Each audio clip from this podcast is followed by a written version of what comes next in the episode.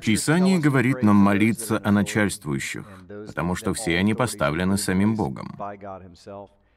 В процессе судебного разбирательства, столкнувшись с самыми разными людьми по обе стороны баррикад, я увидел, что эти судьи и люди, наделенные властью, находятся в чрезвычайно тяжелых обстоятельствах.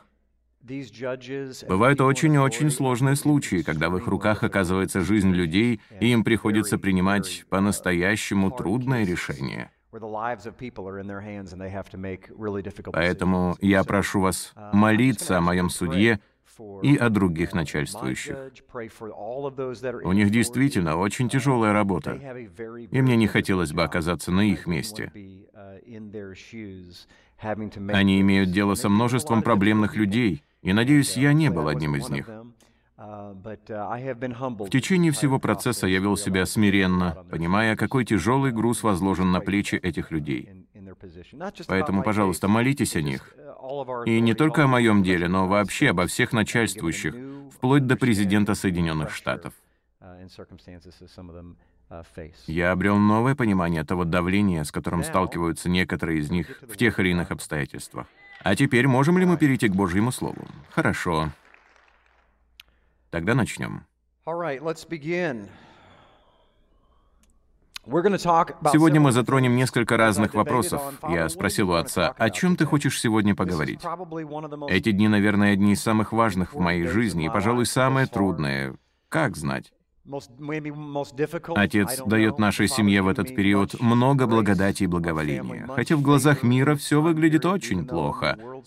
Но, знаете, это не проблема. Uh, Пусть даже на улице 50-градусная жара, до тех пор, пока я в тени Божьих крыл, это не проблема.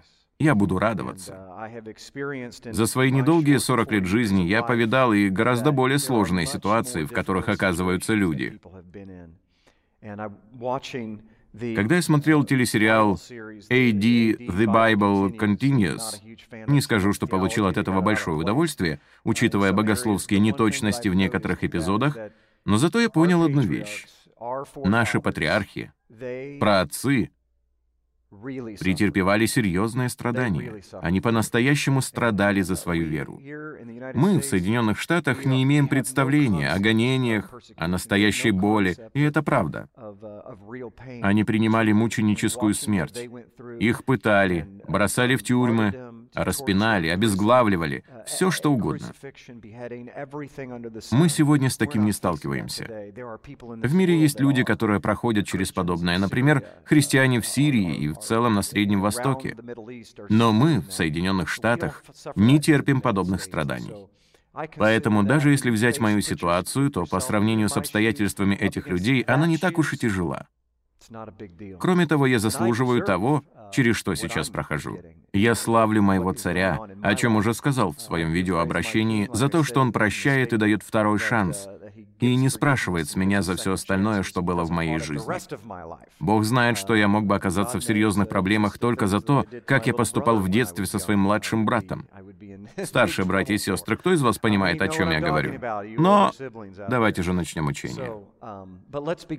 Сегодня, кроме недельной главы Торы, я решил также рассмотреть некоторые другие фрагменты, чтобы провести ряд параллелей, и, надеюсь, Яхве наполнит сегодня мои уста своим словом. Но прежде давайте помолимся. Яхва, мы благодарим Тебя за Твою любовь. Боже, благодарим Тебя за прощение. Господь, спасибо, что направляешь и ведешь нас огненным столбом ночью и облаком днем. Отче, в конечном итоге нет никого важнее Тебя. Твоя слава, Твое имя, Твое царство — вот то единственное, к чему мы должны стремиться.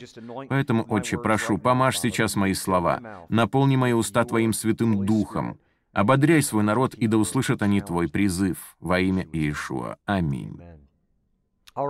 Итак, после смерти и святые. На этой неделе опять объединены два фрагмента Торы, и мы начнем с книги «Левит». Откройте вместе со мной Библию на книге Левит, глава 16. Она станет нашей отправной точкой. Нет, давайте мы сделаем следующее. Прежде чем мы углубимся в недельный парашат, мы заглянем в прошлое и поговорим о грехе Хама, о том моменте, когда Ной вышел из ковчега. Это Бытие, глава 9. Прошу прощения, но давайте вернемся на пару книг назад. Бытие, глава 9. Прежде чем перейти к недельной главе Торы, нам надо понять контекст и провести пару взаимосвязей. Итак, начнем. Так. Посмотрю, с чего начать. Uh, так, вот история о радуге. Прочитаем со стиха 18. Сыновья Ноя, вышедшие из ковчега, были Сим, Хам и Иофет. Хам же был отец Ханаана. Сии трое были сыновья Ноевы, и от них населилась вся земля. Ной начал возделывать землю. На самом деле в оригинале на иврите здесь сказано, что он стал мужчиной, то есть в те дни настоящим мужчиной считался земледелец. Что ж, раз здесь так сказано, то я с этим полностью согласен. Но что касается меня, то пусть мужчины будут просто мужчинами, поскольку сельское хозяйство определенно не мой конек. И тем не менее, здесь так сказано, Ной опять стал настоящим мужчиной и насадил виноградник. И выпил он вина, и опьянел, и лежал обнаженным в шатре своем. И увидел Хам, отец Ханаана, наготу отца своего. И, выйдя, рассказал двум братьям своим, Сим же и Иофет взяли одежду и, положив ее на плечи свои, пошли задом и покрыли ноготу отца своего.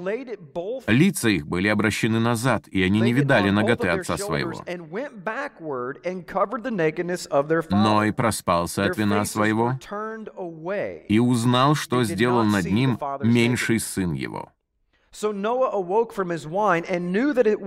Давайте подумаем, откуда он узнал? Как Ной узнал об этом, если он спал? Благодаря пророческому движению Святого Духа. И сказал, «Проклят Ханаан! Раб рабов будет он у братьев своих». Потом сказал, «Благословен Господь Бог Симов, Ханаан же будет рабом ему. Да распространит Бог Иофета, и да вселится он в шатрах Симовых. Ханаан же будет рабом ему». И жил Ной после потопа 350 лет. Всех же дней Ноевых было 950 лет, и он умер. В этой истории я хочу подчеркнуть один момент. В Библии встречаются ситуации, которые имеют крайне серьезные последствия. Никто не будет отрицать, что Ной — один из величайших библейских патриархов. Это несомненно. Но он впал в то, что многие назвали бы грехом. Он напился вина и лежал обнаженным и неприкрытым в своем шатре. Хам был первым, кто обнаружил это. И что же он сделал? Он решил, пойду и расскажу об этом моим двум братьям. Хам насмехался над своим отцом за то, что тот совершил ошибку. Вы следите за моей мыслью? Послушайте, это же братья. Можете представить, как это выглядело? «Эй, Сим и Афет, вы не поверите, папа в стельку пьяный. Посмотрите, он лежит в шатре совершенно голый. Идем, вы должны это увидеть. Уморительное зрелище». Я уверен, что Хам считал все это просто забавной шуткой. Но реальность такова, что Бог сказал, «Ты бесчестишь моего слугу, ты насмехаешься над ним и выставляешь на показ его грех». По сути, ты провоцируешь Сима и Иофета, искушая их согрешить, как это сделал ты. Что мог сказать на это Яхве? Хам, если бы ты сам покрыл отца, а не показывал его братьям, то Сим и Иофет никогда об этом не узнали бы, и у врага не появилась бы возможность искушать их негативными мыслями или сплетничать, заниматься лашон-ара.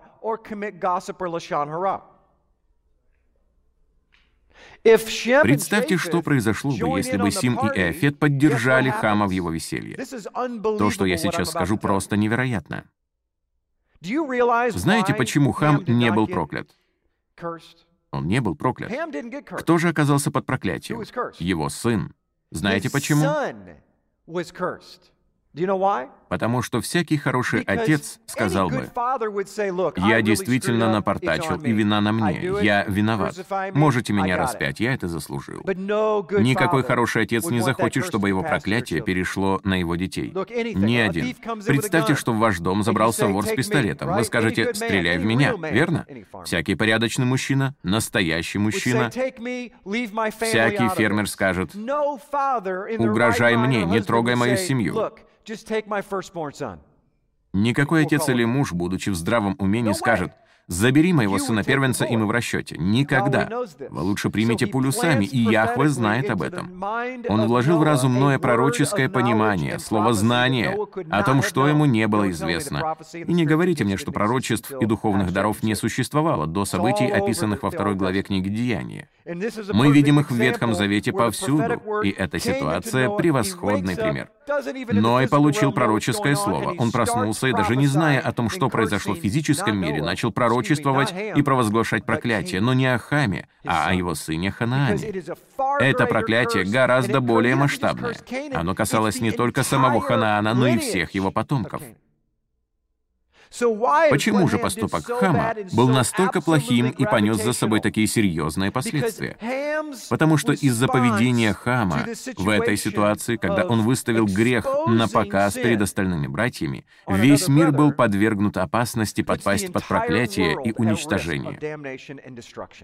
Каким образом? Что случилось бы, если бы Сим и Иофет поступили так же, как Хам? Им предстояло населить землю. Если бы все три сына подпали под проклятие, то нас с вами сегодня здесь не было бы. Было бы совершенно невозможно сохранить в чистоте родовую линию Иешуа. Каждый человек был бы проклят. Назад к Эдемскому саду. Это просто невероятный фрагмент, в том смысле, что Бог говорит нам. Вам лучше соблюдать крайнюю осторожность в том, как вы реагируете на ситуации, которые содержат в себе искушение высмеять или изобличить кого-то. Потому что, поступая подобным образом, вы, по сути, можете спровоцировать эффект домино для последующих поколений. Поколений. Поколений.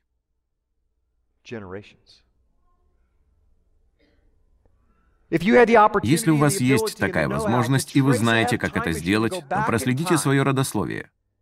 Было бы хорошо иметь машину времени, чтобы узнать о своих предках за несколько столетий. Они не имели понятия о том, кем вы будете. Но знаете ли вы, что у некоторых из вас действительно есть возможность проследить свое происхождение? Есть верующие, которые могут это сделать, и на протяжении сотен лет они видят в своем роду алую нить веры в Христа. Влияние, которое оказывал тот человек в своей жизни, за сотни лет распространилось на десятки тысяч людей. Но оно может быть и негативным. Кто-то из вас может проследить историю своей семьи и увидеть в ней след алкоголизма, уходящий в далекое прошлое. И вы до сих пор видите его влияние. Все ваши слова и поступки не для текущего момента, а для будущего. Это влияет на каждого из нас, потому что мы переплетены друг с другом. Независимо от того, нравимся мы друг другу или нет, наши взаимоотношения переплетены, как всемирная паутина Мишпаха.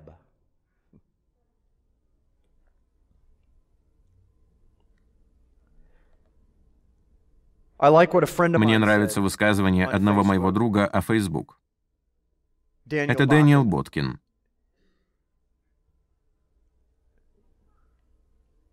Он возглавляет служение под названием «Врата Эдема» и был в мессианском движении от самого момента его зарождения. Это очень уважаемый, авторитетный человек. Он сказал, если бы в одни жизни трех сыновей Ноя существовал Facebook, то Хам распространял бы новости об ошибках своего отца или братьев, публикуя их на своей стене. Это то, о чем мы не должны забывать. Сим и Иофет, прикрывшие пьяную наготу своего отца, были благословлены, а потомки Хама прокляты. Подумайте, прежде чем разместить публикацию.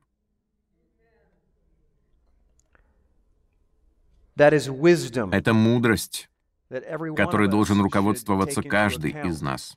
В любой ситуации так легко указать пальцем на чей-то грех, в то время как Библия говорит о бревне в вашем собственном глазу.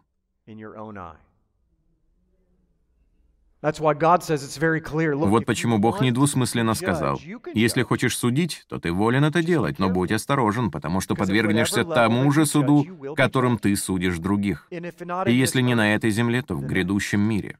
Некоторые из вас подходят ко мне и говорят, «Джим, ты сам навлекаешь на себя все это, потому что просишь Бога, Господь, лучше суди меня сейчас, чем в будущем». Но знаете что? Я принимаю это спокойно. Лучше я буду судим сейчас, на этой земле, пока Божий престол далеко. Потому что я читаю в моей Торе, что чем ближе вы к этому престолу, тем жарче становится. Если меня должны привести в кабинет к директору школы, то не лучше ли для начала побывать в кабинете у зауча? Вы можете во всем признаться завучу, то есть Иешуа. И тогда он проведет вас в тронный зал и скажет, «Послушай, я ничего не нахожу». Он во всем признался и уже за все заплатил.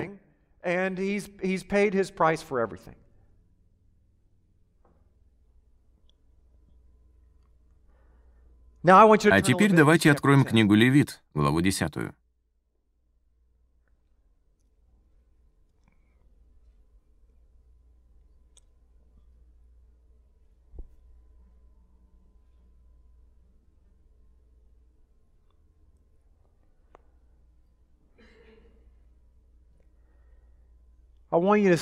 Хочу, чтобы вы увидели двух юношей.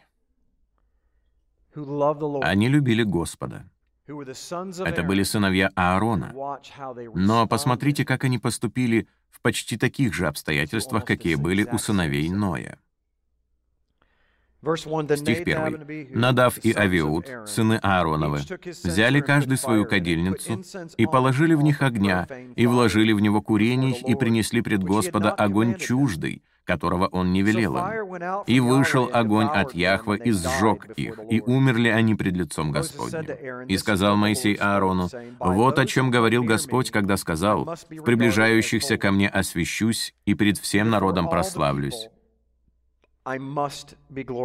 Аарон молчал.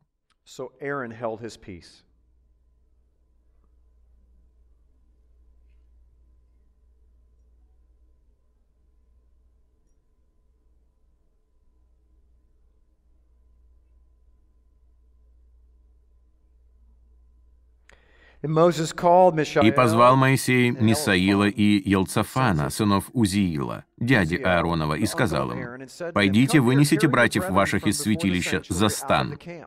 И пошли и вынесли их в хитонах их за стан, как сказал Моисей. Аарону же и Елеазару и Ифамару, сынам его, Моисей сказал, «Голов ваших не обнажайте и одежд ваших не раздирайте, чтобы вам не умереть и не навести гнева на все общество. Но, братья ваши, весь дом Израилев могут плакать о сожженных, которых сжег Господь, и из дверей скинии собрания не выходите, чтобы не умереть вам, ибо на вас елей помазания Господня». И сделали по слову Моисея. И сказал Господь Аарону, говоря, это стих 9, «Вина и крепких напитков не пей ты и сыны твои с тобою, когда входите в скинию собрания, чтобы не умереть. Это вечное постановление в роды ваши, чтобы вы могли отличать священное от несвященного и нечистое от чистого». Итак, ранее мы увидели ситуацию — ситуацию, в которой двое сыновей Ноя поступили правильно в обстоятельствах, связанных с опьяняющим напитком.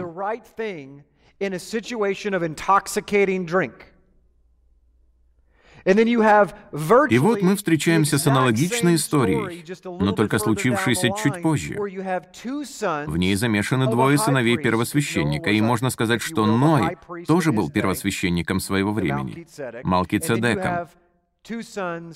Эти двое сыновей Аарона захотели приблизиться к Господу, но они принесли нечистый огонь. Возникла обратная ситуация. Теперь пьяными были сыновья. С точки зрения практического применения этого фрагмента, можно сказать, что они были опьянены путями, доктринами и традициями этого мира. Из-за того, что сыновья Аарона опьянели от вещей этого мира, от которых им было радостно, они предстали пред Богом неправомерно. Они принесли запрещенный, неосвященный, чуждый огонь. Богу этот огонь был не нужен. Когда Надав и Авиуд предстали пред ним, от него вышел огонь, и Яхва сказал, «Я Элохим, я Бог. Вы не должны приходить ко мне подобным образом».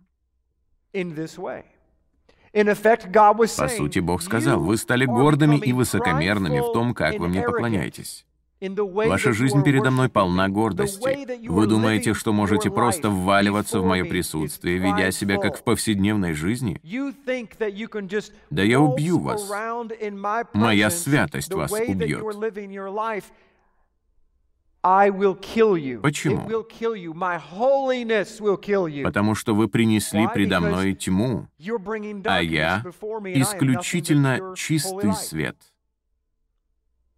Итак, в первой истории мы видим двух мужчин, поступивших правильно в ситуации, связанной с опьянением, а в другой — двух мужчин, поступивших неправильно в ситуации, связанной с опьянением. Вы уже видите взаимосвязь? Бог избирает людей не для того, чтобы они поступали, как им вздумается, и жили, как им захочется. И это касается также и меня, и вас. Я расплачиваюсь за грехи моего прошлого и принимаю это спокойно.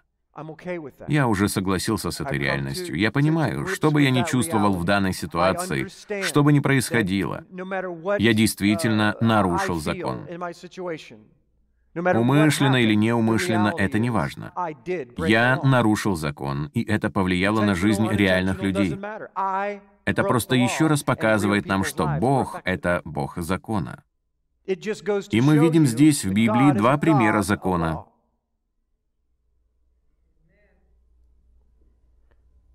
Когда два человека соблюдают Божий закон, они не выставляют на показ того, кто обнажен. Этого не происходит. Потому что грех Ноя автоматически привел к созданию испытания и теста для его сыновей.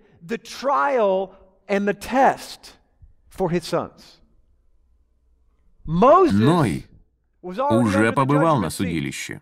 Он признал свою ошибку, но Бог использовал его ошибку, чтобы проверить и испытать сыновей Ноя.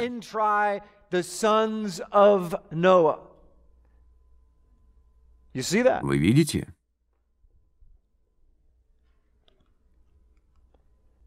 Откройте вместе со мной десятую главу Евангелия от Луки.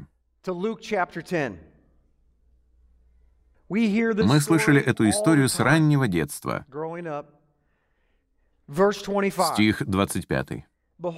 «И вот один законник встал и, искушая его, сказал, «Учитель, что мне делать, чтобы наследовать жизнь вечную?» Он же сказал ему, что написано в Торе? Как читаешь? Или говоря иначе, каково твое толкование закона? Это автоматически означает, что Иешуа говорит о возможности найти определение или ответ на заданный вопрос в Божьем законе. Позже он сказал, что все написанное говорит о нем. Итак, он сказал в ответ, «Возлюби Господа Бога твоего всем сердцем твоим, и всей душою твоею, и всею крепостью твоею, и всем разумением твоим, и ближнего твоего, как самого себя». И Иисус сказал ему, «Правильно ты отвечал, так поступай, и будешь жить».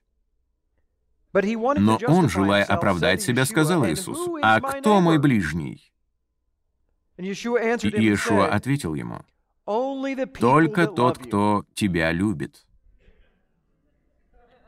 Только твои друзья в Facebook, только те, кто никогда тебя не обижал, и всегда любили тебя с самого первого дня.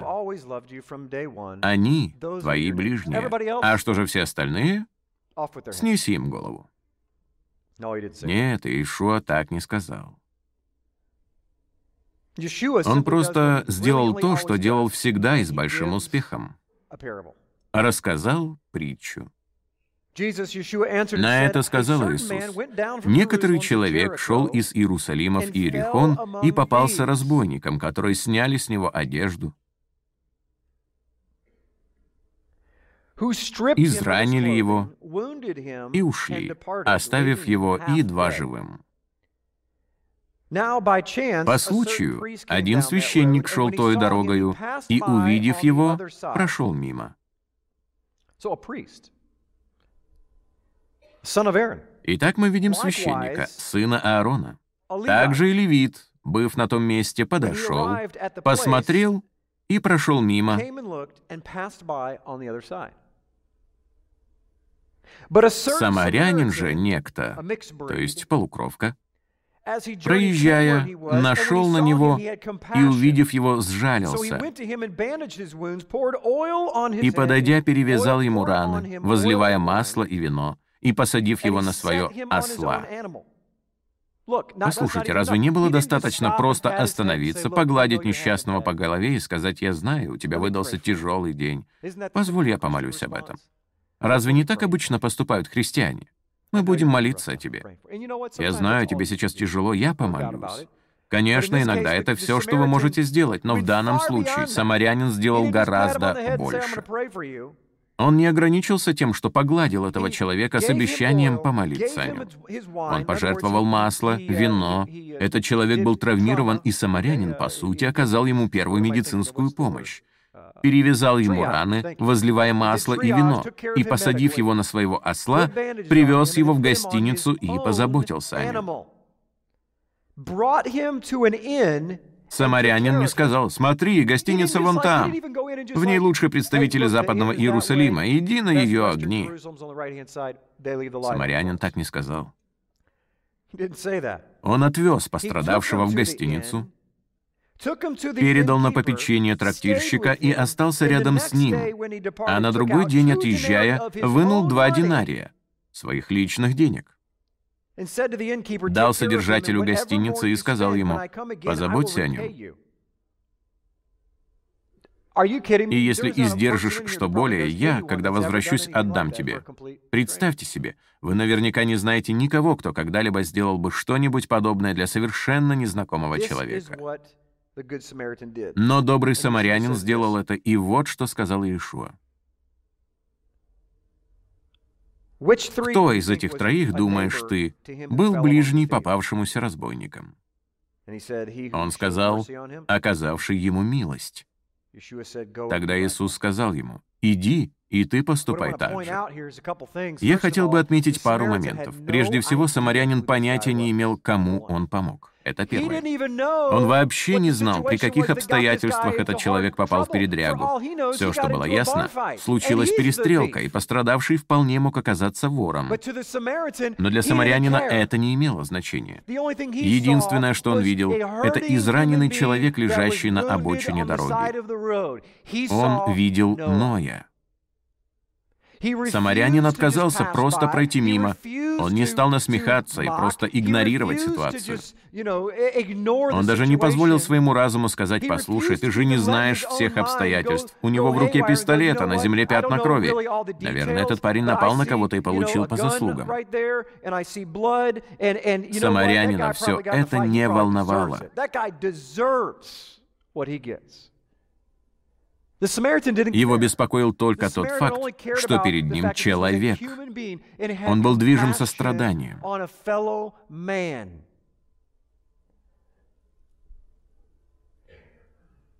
Знаете, почему я рассматриваю все это? Потому что современный мир испытывает нехватку Божьей силы и любви.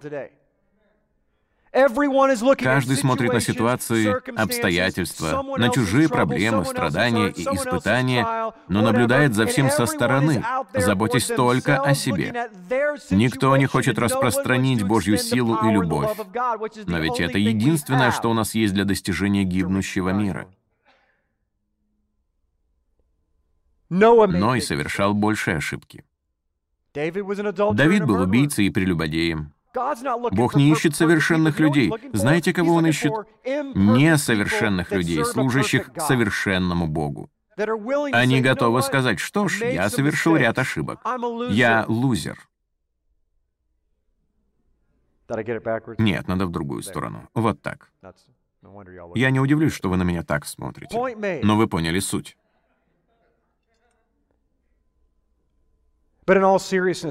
Если же говорить серьезно, то Бог ожидает от нас, что мы будем любить друг друга. Иешуа пришел не ради совершенных. Он пришел для тех, у кого все наперекосяк. И я на вершине этого списка.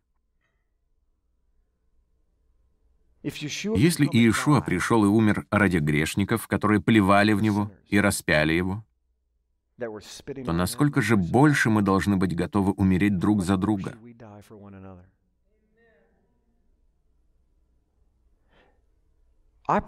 Я молюсь о том, чтобы однажды Бог даровал верующим такую любовь, какая была у Иешуа. Хотя бы любовь друг к другу. Может, мы смогли бы завоевать этот мир, просто проявляя любовь друг к другу, невзирая ни на что. Забудьте о евангелизме и о том, чтобы выглядеть хорошо в глазах мира. Если бы мы только любили друг друга, если бы мы только смотрели друг на друга с состраданием, милостью, заботой и прощением, это не новое послание. Я проповедую об этом очень давно, по сути, несколько лет. Это то, о чем мы должны слышать снова и снова. Нам надо научиться любить. И пусть судьей будет судья. И мы должны научиться молиться друг от друга. Аминь. Хочу показать вам одну взаимосвязь в словах Яхве. «Я — Бог», обращенный к сыновьям Аарона. Вы должны запомнить это. На самом деле я мог бы озаглавить это послание «Я Яхве Элохим». «Я Бог». Вы не боги, и я не Бог. Он Бог. В нашей жизни было бы настолько больше шалома, мира, если бы мы просто поняли суть этих двух слов. Бог говорит «Я Бог». Подумайте о любой ситуации в вашей жизни. Если бы вы действительно верили в это, то разве пришлось бы вам дважды молиться одной и той же молитвой? Разве будет залито слезами лицо того, кто знает стоящего прямо у него за спиной? Разве охватывает дух страха человека, знающего, что позади него стоит трехметровый ангел? В нас нет веры, и потому нас охватывает дух страха, дух беспокойства. Наша жизнь полна стресса и страха перед неизвестностью. Что будет с тем? Что будет с этим?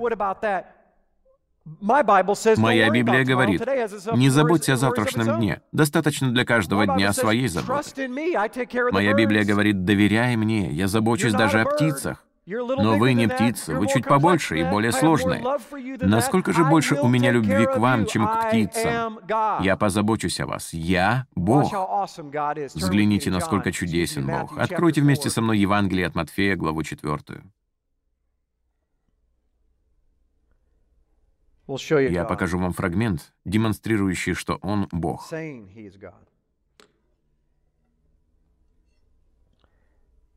Стих 18. Проходя же близ моря Галилейского, он увидел двух братьев, Симона, называемого Петром, и Андрея, брата его, закидывающих сети в море, ибо они были рыболовы, и говорит им, «Идите за мною, и я сделаю вас ловцами людей». И они тотчас, оставив сети, последовали за ним. Оттуда, идя далее, увидел он других двух братьев, Иакова Зеведеева и Иоанна, брата его, в лодке с Зеведеем, отцом их, чинящих сети свои. Это ключевая фраза, чинящих свои сети. Запомните ее. и призвал их, и они тотчас, оставив лодку и отца своего, последовали за ним. Не углубляясь в дальнейшие подробности, позвольте задать вопрос, почему они последовали за ним? Они же были совершенно незнакомы. Но все не так. Иешуа был раввином, а эти парни считались людьми второго сорта. Для любого еврейского мальчика пределом мечтаний был статус раввина или талмида, студента, ученика раввина.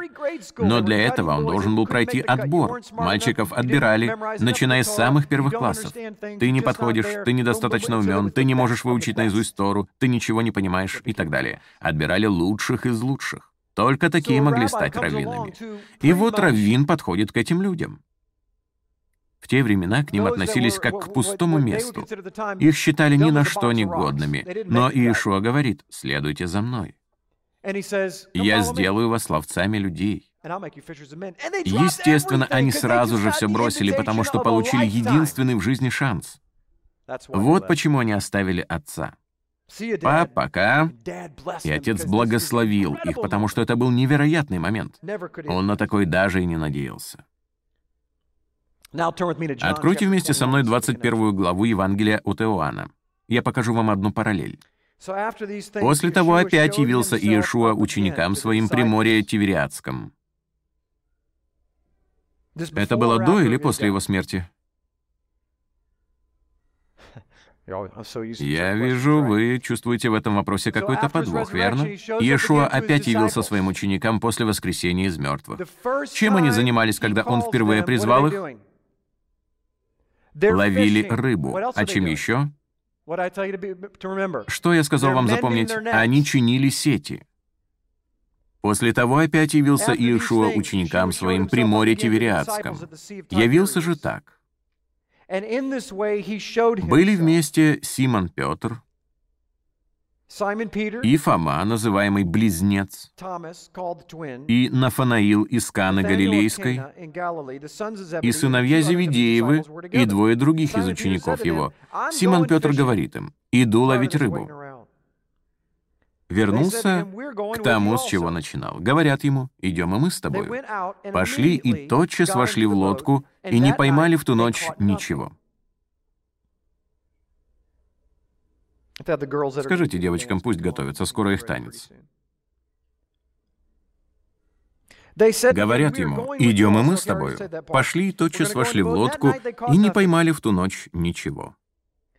Стих 4. «А когда уже настало утро, Иешуа стоял на берегу, но ученики не узнали, что это он. Иешуа говорит им, «Дети, есть ли у вас какая пища?» Они отвечали ему, «Нет». Он же сказал им, «Закиньте сеть по правую сторону лодки и поймаете». Они закинули и уже не могли вытащить сети от множества рыбы. Тогда ученик, которого любил Иешуа, говорит Петру, «Это Господь. Это Адонай». Симон же Петр, услышав, что это Господь, опоясался одеждою, ибо он был наг, и бросился в море. А другие ученики приплыли в лодке, ибо недалеко были от земли, локтей около двухсот, таща сеть с рыбою. Они даже не могли затащить ее в лодку. Когда же вышли на землю, видят разложенный огонь и на нем лежащую рыбу и хлеб. Иешуа говорит им, «Принесите рыбы, которую вы теперь поймали». Симон Петр пошел и вытащил на землю сеть, наполненную большими рыбами. Это говорит нам о том, что для них было непривычно ловить крупную рыбу. 153, и при таком множестве не порвалась сеть. Им не понадобилось чинить сеть. В ней было так много рыбы. Они никогда этой сетью столько не ловили. Там было 153 больших рыбин, а сеть осталась совершенно целой. Это была сверхъестественная перемена в их работе. С помощью этого благословения Бог провел сверхъестественную параллель, сказав «Я Бог».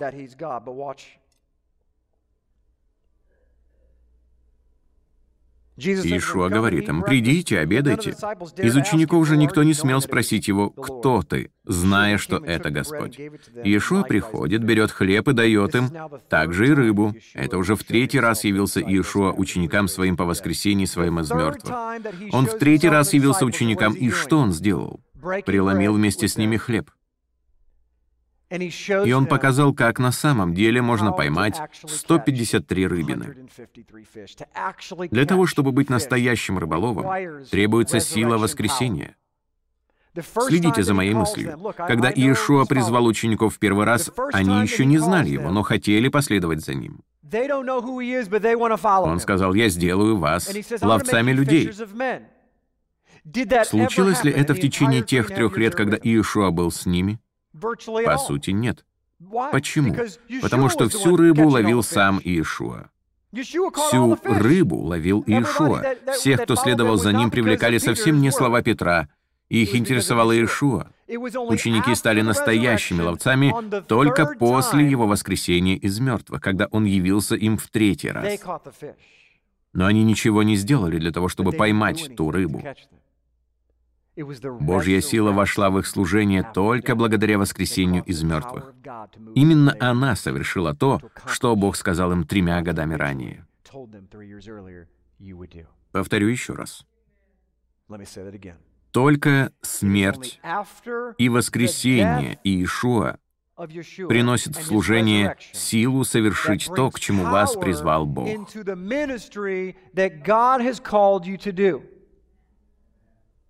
Если вы попытаетесь ловить рыбу самостоятельно, то только тем и будете заниматься, что чинить сети.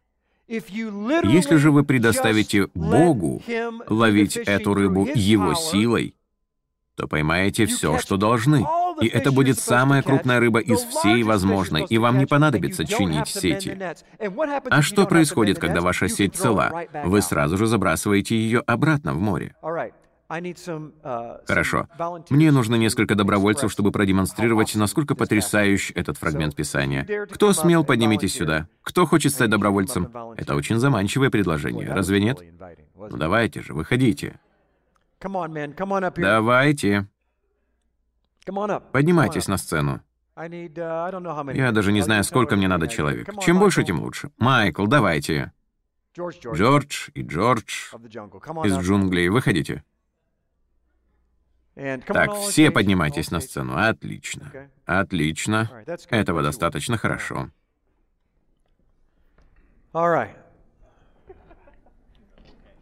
Я никогда раньше такого не делал. Кафедру уберем, чтобы она не портила кадр.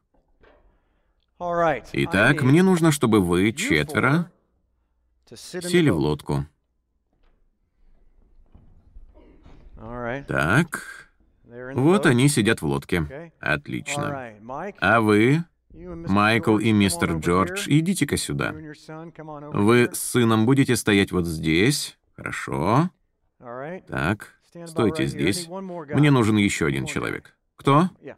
Майк, давай, спасибо. Когда ты понял, что это не опасно, то вызвался сам. Это правильно. Хорошо. В зале остались дети? Пусть поднимутся сюда все, кто есть. Кто-то был заранее готов? Так быстро ответил «да». Отлично. Вы перейдете на ту сторону.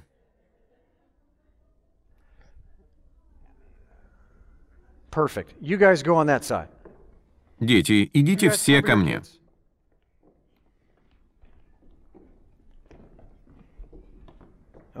Отлично. Знаете, кем вы будете? Вы будете рыбой. А что делает рыба? Можете втянуть щеки вот так. Вот так. И двигайте вот так челюстью. Эта рыбка так разговаривает. Я же знаю, что вы дома так делаете, так что представьте, что вы дома. Значит, делайте так, и еще изображайте, что вы плывете. Как? Вот так. Нет, лучше вот так. Изображайте, что вы плывете. Итак, вот в чем суть, чтобы вы понимали. С помощью этой забавной постановки я покажу вам, как именно они ловили рыбу в библейские времена.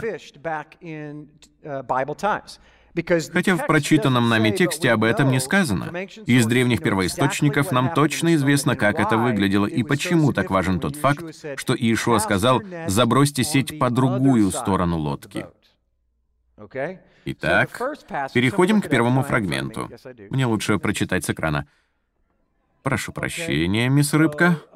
Итак, Итак, вот ученики вошли в лодку, и что там дальше? Вот, нашел. Итак, сначала они забросили сеть по левому борту лодки. Поймали ли они что-нибудь? Нет, вообще ничего. Это странно, и скоро вы поймете, почему такое было невозможно. Они должны были поймать хоть что-нибудь. Затем Ишуа говорит, забросьте сеть по правому борту лодки. Почему они сами не попробовали это сделать? Сейчас я объясню вам, почему. Отойдите немного назад. Нам надо больше свободного места. Итак, позади них река Иордан. Она впадает в озеро Киннерет или Галилейское море. Рыба всегда водилась в источниках, в устье реки или неподалеку от берега, где и находилась лодка учеников. Они не были в открытом море. То, как это происходило в библейские времена, просто потрясающе. Ученики были рыбаками, верно? И они не ловили удочками, они ловили сетями. А как происходит ловля сетями? Если вы будете хаотически забрасывать сеть за борт, то ваша ловля, скорее всего, тоже будет хаотической, верно? Поэтому была изобретена очень интересная схема рыбной ловли. Она выглядела следующим образом. Эти люди были в лодках, а иногда на берегу или заходили в воду по колено или по пояс, и держали в руках весла или палки. А эти лодки выстраивались в ряд друг за другом, носом к корме. С них забрасывали сети. Кстати, вы стали не с той стороны. Вы можете развернуться спиной к залу? Ладно, не надо. Это всего лишь иллюстрация. Итак, они забрасывали сети по эту сторону лодки в направлении людей с веслами. Вся рыба оказывалась между ними. Как думаете, что они делали? Били по поверхности воды, загоняя рыбу в сети.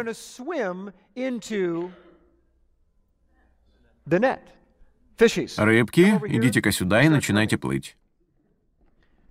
Вы просто плывете. Да, я знаю, о чем вы подумали. Давайте споем эту песенку. Будем плыть, плыть, плыть. Будем плыть, плыть, плыть. Плыть, плыть, плыть, плыть, плыть, плыть. Вы явно никогда не видели мультфильм про рыбку Немо. Хорошо, а теперь переплывите на ту сторону. Вон туда. Это лодка. Я знаю, что это тяжело представить, но включите воображение. Итак, вы плывете, плывете, плывете. А вы в лодке в этот момент забрасываете сеть. Забрасывайте сеть. Действуйте синхронно. Ого, я впечатлен. Повторите-ка еще раз. Поаплодируйте нашим ученикам. Отлично. Все-таки они делают это впервые. Итак, сети заброшены, вы плаваете, а те парни у вас за спиной теперь пытаются направить вас так, чтобы вас поймали. Вы поплывете прямо в сети, поэтому продолжайте плавать, а вы, плохие парни на берегу, начинайте хлюпать. Хлюп, хлюп, хлюп. Вы плывете к лодке, а вы ловите рыбу, вытягиваете ее из воды. А это всех растолкало. Ничего себе. Везде первое. Именно так они и ловили рыбу. Они достойны громких аплодисментов. Хорошо, а теперь перейдите на эту сторону.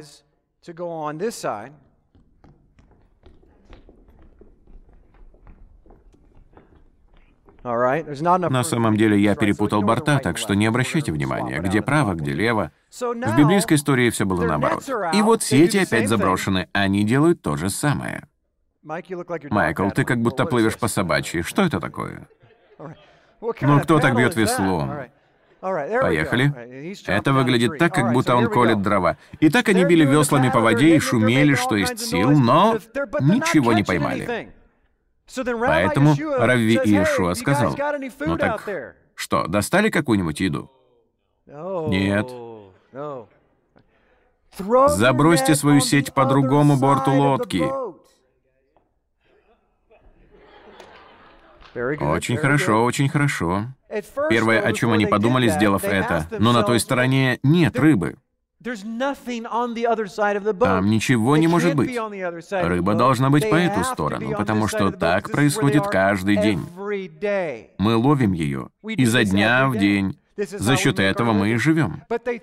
Но они забросили сеть по другому борту лодки, и догадайтесь, что произошло. Все рыбки попались в сеть. Их было так много, что ученики пришли в изумление. Рыбы было так много, что ученики пришли в изумление. Они даже не знали, что им делать.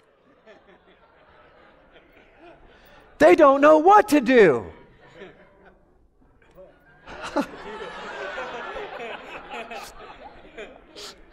И вот один из учеников понял, что это Господь, выпрыгнул из лодки, нырнул в воду и поплыл к берегу.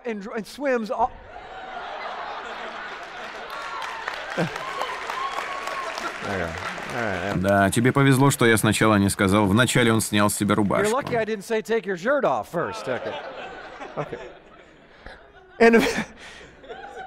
Наконец, он выбрался на берег, и остальные парни сказали, «Это так глупо, мы можем просто подойти на веслах. До берега всего 6 метров». Вот что значит ревностность. Поаплодируйте им. Спасибо. Можете садиться на места.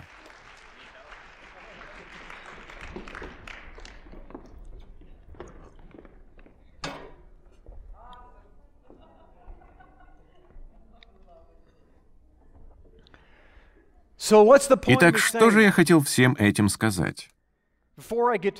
Прежде чем перейти к центральной мысли, отмечу, что число 153 всегда было тайной для христиан на пороге тысячелетнего царства. Почему? Потому что мы не говорим на иврите. Но те люди в точности понимали, что значит число 153. Именно поэтому оно и упомянуто в Библии. Ученики поймали 153 рыбины. От самого начала своего служения Иешуа встречал учеников с рыбой. Он говорил им, что они станут ловцами людей. Иешуа сравнил людей с рыбой. Господь хочет, чтобы я показал это в обратном порядке. Он сравнил людей с рыбой. Эти рыбаки, ловившие настоящую рыбу, делали это в соответствии с естественными, привычными им правилами.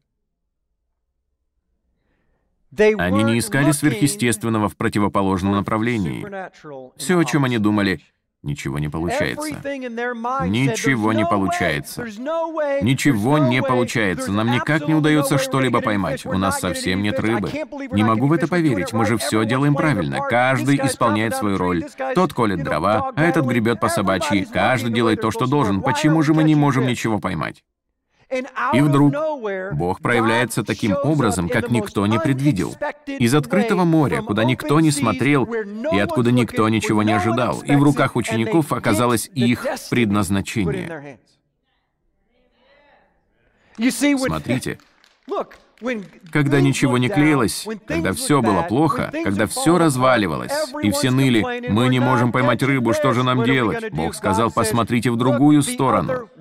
Вы встретите меня там. Я в том, чего вы не ожидаете. Я в сверхъестественном. Я там, где люди говорят, нам не удастся, мы не справимся, это невозможно, ничего не получится.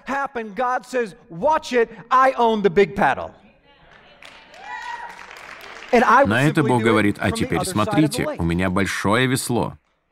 Я просто подгоню рыбу от другого берега озера. В тот момент Бог говорил то же самое, что Он сказал о Надаве и Авиуде. «Я Бог». Вы не думаете, что я могу сделать это?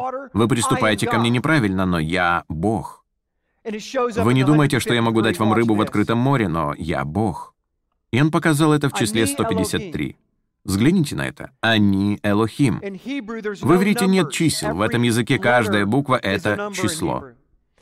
Когда вы произносите «они Элохим», то в слове «они» букве «алев» соответствует цифра 1, «нун» — 50, «йод» — 10. Далее следует слово «элохим». «Алев» — это 1, «ламет» — 30, «вав» — 6, «хей» — 5, «йод» — 10, «мем» — 40. Вы уже догадались, сколько получится в сумме? Теперь вы понимаете, что это значит? Я Бог.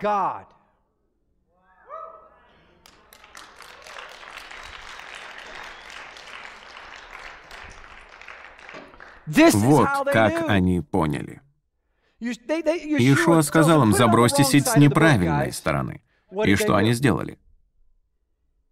Послушались. Позвольте задать вам провокационный вопрос. А что было бы, если бы они руководствовались здравым смыслом? Они никогда не встретились бы с воскресшим Спасителем в третий раз. Он был там с единственной целью — даровать им их предназначение, чтобы показать им, «Я призвал вас у воды, один из вас шел по воде, вы рыбаки, и я пообещал сделать вас ловцами людей. Но я не подошел к вам по воде, чтобы вы увидели мое лицо. Я хотел, чтобы вы действовали, поверив слову незнакомца, в полном противоречии своей логике, глядя на свое обеспечение, на сверхъестественную связь со мной самым неординарным образом. Забросьте сеть с другой стороны. Как только они вытащили на берег 153 крупных рыбины и подсчитали их число, они в тот же миг поняли, что это значит. Фраза «Я Элохим» встречается повсеместно в Торе, повсеместно в пророках, повсеместно в псалмах. «Я Элохим», «Я Элохим». Это была их система исчисления. Они знали, что этой фразе соответствует число 153. Как только они увидели это число, им сразу же стало ясно, что Иешуа говорил этим «Я Элохим». Не сомневайтесь во мне. Я Творец и совершитель вашей веры. Я призвал вас. Я Творец. Я дам вам инструменты. Я совершитель вашей веры и никогда вас не брошу. Вспомните, как Петр сказал, «Мне надоело ждать, пойду ловить рыбу». Когда появился Иешуа, это та часть истории, о которой говорят меньше всего. Когда явился Иешуа? Когда ученики отправились на рыбалку? Вечером. Они ничего не поймали за целую ночь. Иешуа мог бы явиться и вечером. Почему же он этого не сделал? Потому что печаль может быть только ночью, а радость приходит утром.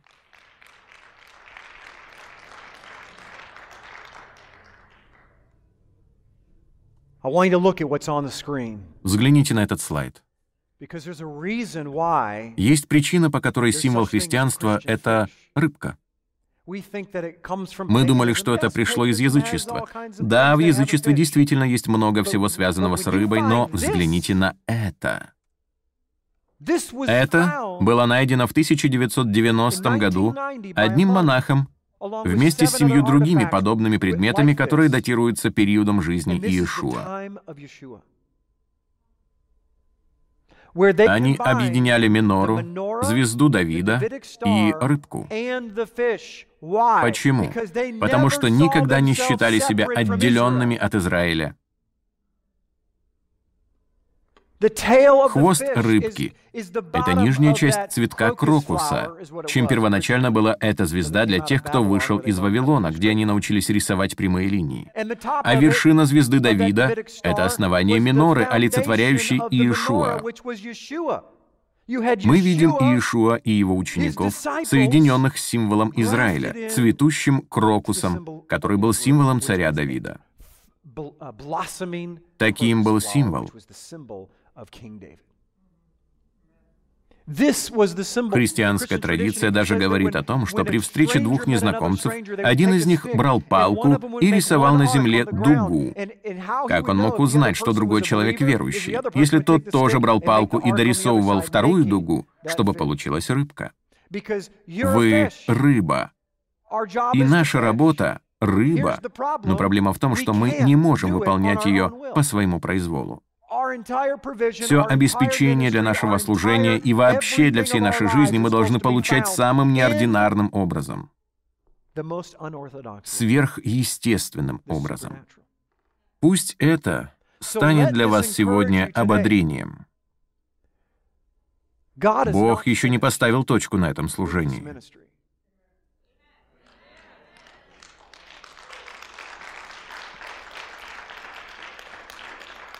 Бог говорит, что Он, начав в вас доброе дело, доведет его до завершения в день Иисуса Христа.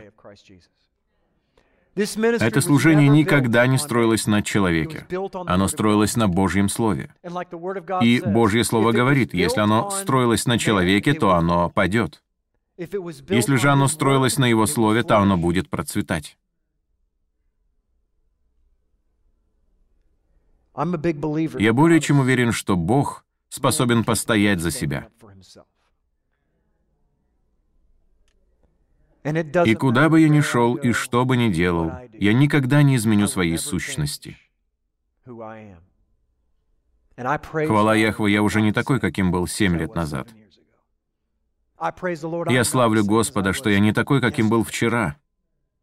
Мы должны возрастать изо дня в день, все больше любя Бога, все больше любя людей, извлекая уроки из своих ошибок, меняясь, становясь лучше, приближаясь к Нему познавая тайны истины и праведности, обретая сострадательность доброго самарянина. Я горд тем, что являюсь вашим пастором, вашим наставником, но еще больше горд тем, что ничем не отличаюсь от вас. Я падшее человеческое существо, имеющее больше недостатков, чем китайская прачечная. Понятия не имею, откуда взялось это выражение. Можете обсудить это по пути домой. Но одно я знаю точно. Я рад, что не являюсь безупречным сосудом без дырочек, потому что в таком случае я подвергся бы искушению закрыть горловину и сохранить свет внутри себя. Но благодаря тому, что в моем сосуде множество отверстий, через них наружу проникает этот свет, который помещает в меня Яхве. Для меня слово «святость» означает, что мы позволяем Богу прославляться через наши слабости. Назовите хотя бы одного человека, употребленного Богом, который не был бы слаб. Согласитесь, все мы слабы, и в моей Библии сказано, «Когда вы слабы, Бог силен».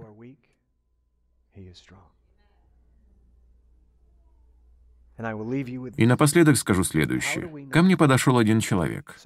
Я с ним даже не знаком. Он сказал, «Пастор Джим, я не знаю, от Господа это или нет, но многие люди возвели вас на пьедестал, потому что Бог через вас радикально изменил их жизнь.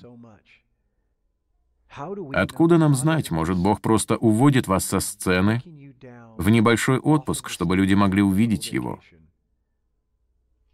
чтобы они увидели, что именно Он, а не вы, глава этого служения. И это правда.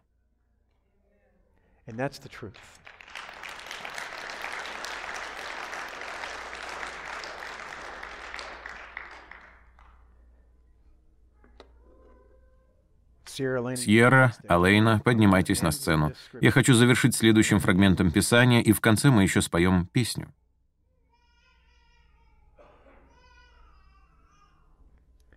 Псалом 61, 7. «Только Он, твердыня моя и спасение мое, убежище мое. Не поколеблюсь».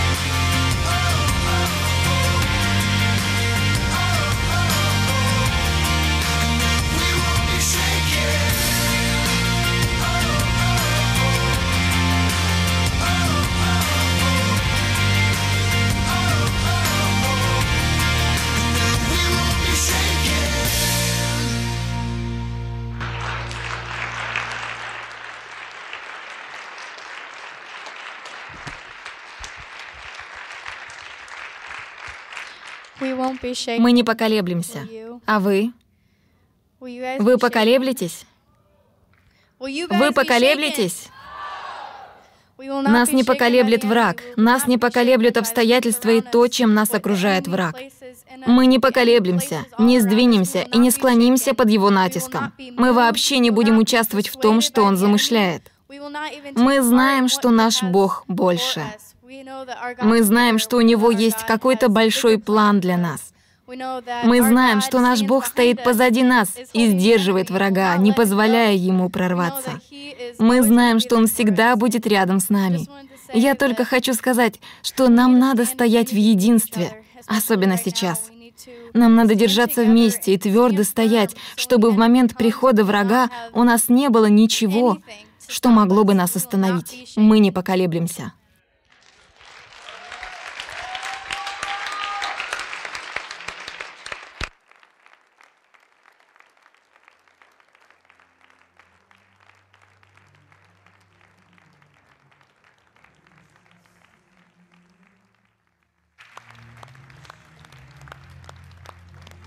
Доверяем Тебе. Аллилуйя, Господь.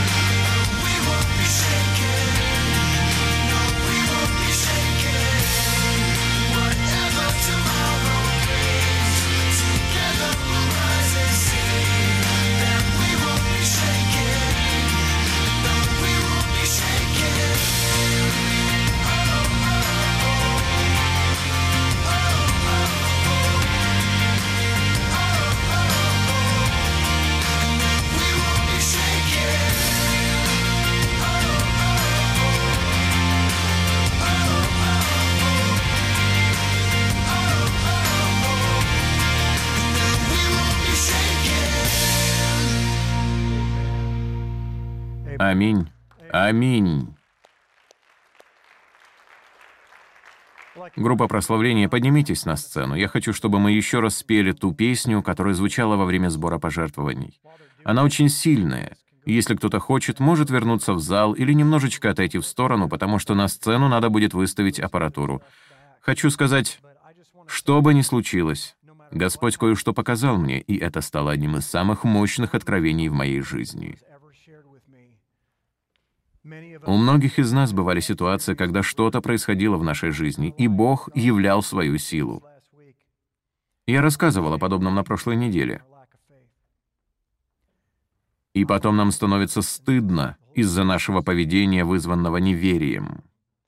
Я всегда сердцем верю, что это был голос Святого Духа. Он сказал, «Джим, на этот раз никаких сожалений. Я хочу, чтобы ты шел с верой с высоко поднятой головой, признавая свои недостатки и осознавая допущенные ошибки. Но я хочу, чтобы ты знал, я Бог. Пока музыканты готовятся, хочу напоследок поделиться с вами тем, что мне сказала Меган Ракер, и я ей за это очень признателен. День, когда мне пришлось предстать перед судьей, был 27-м днем отсчета Амера до праздника Шавуот.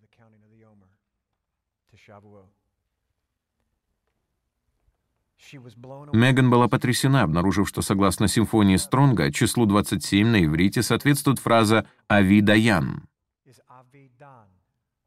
Это означает «мой отец — судья».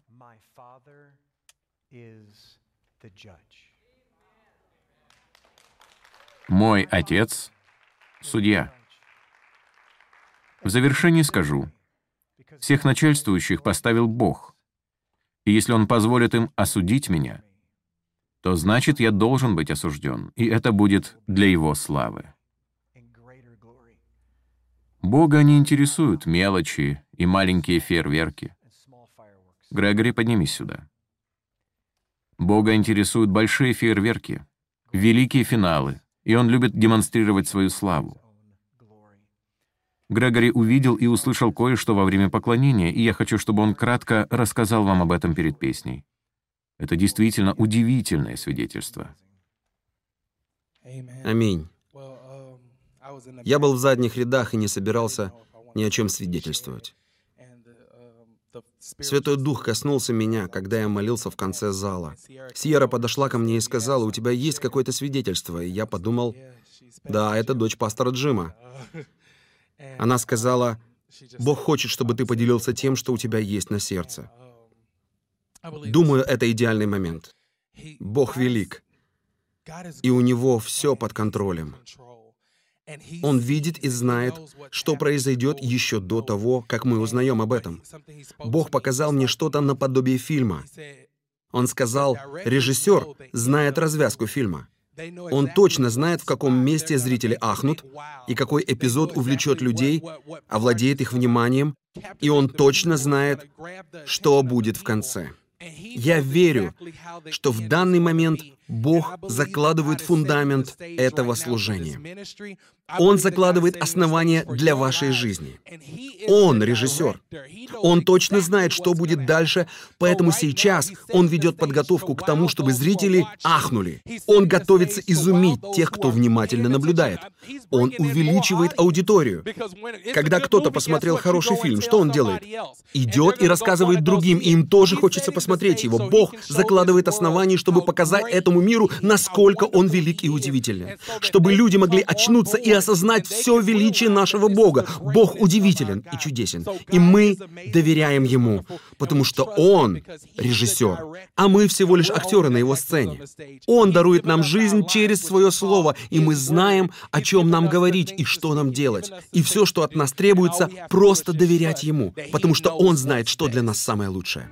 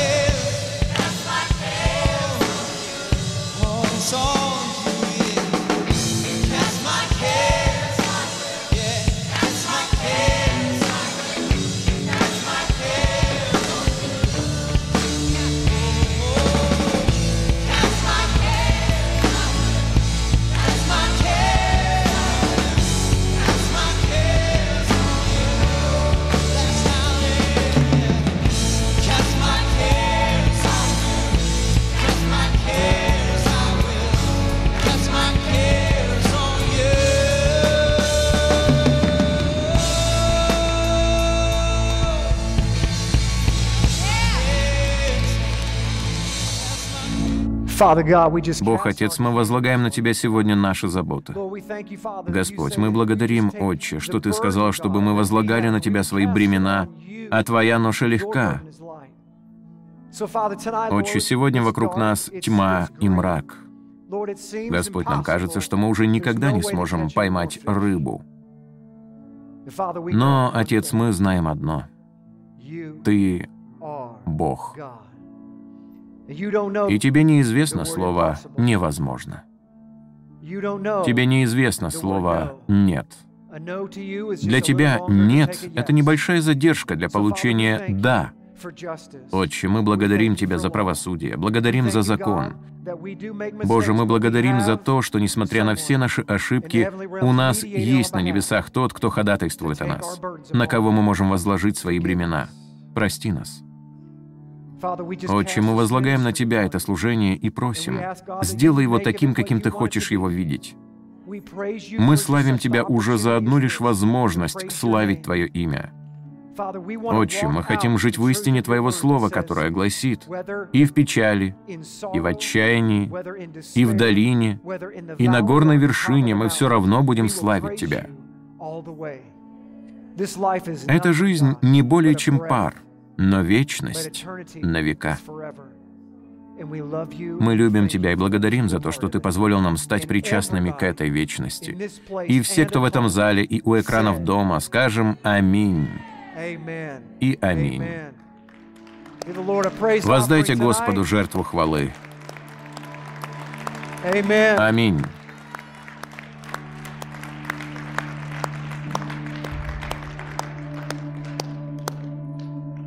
Кто из вас знает, сколько раундов длится боксерский поединок?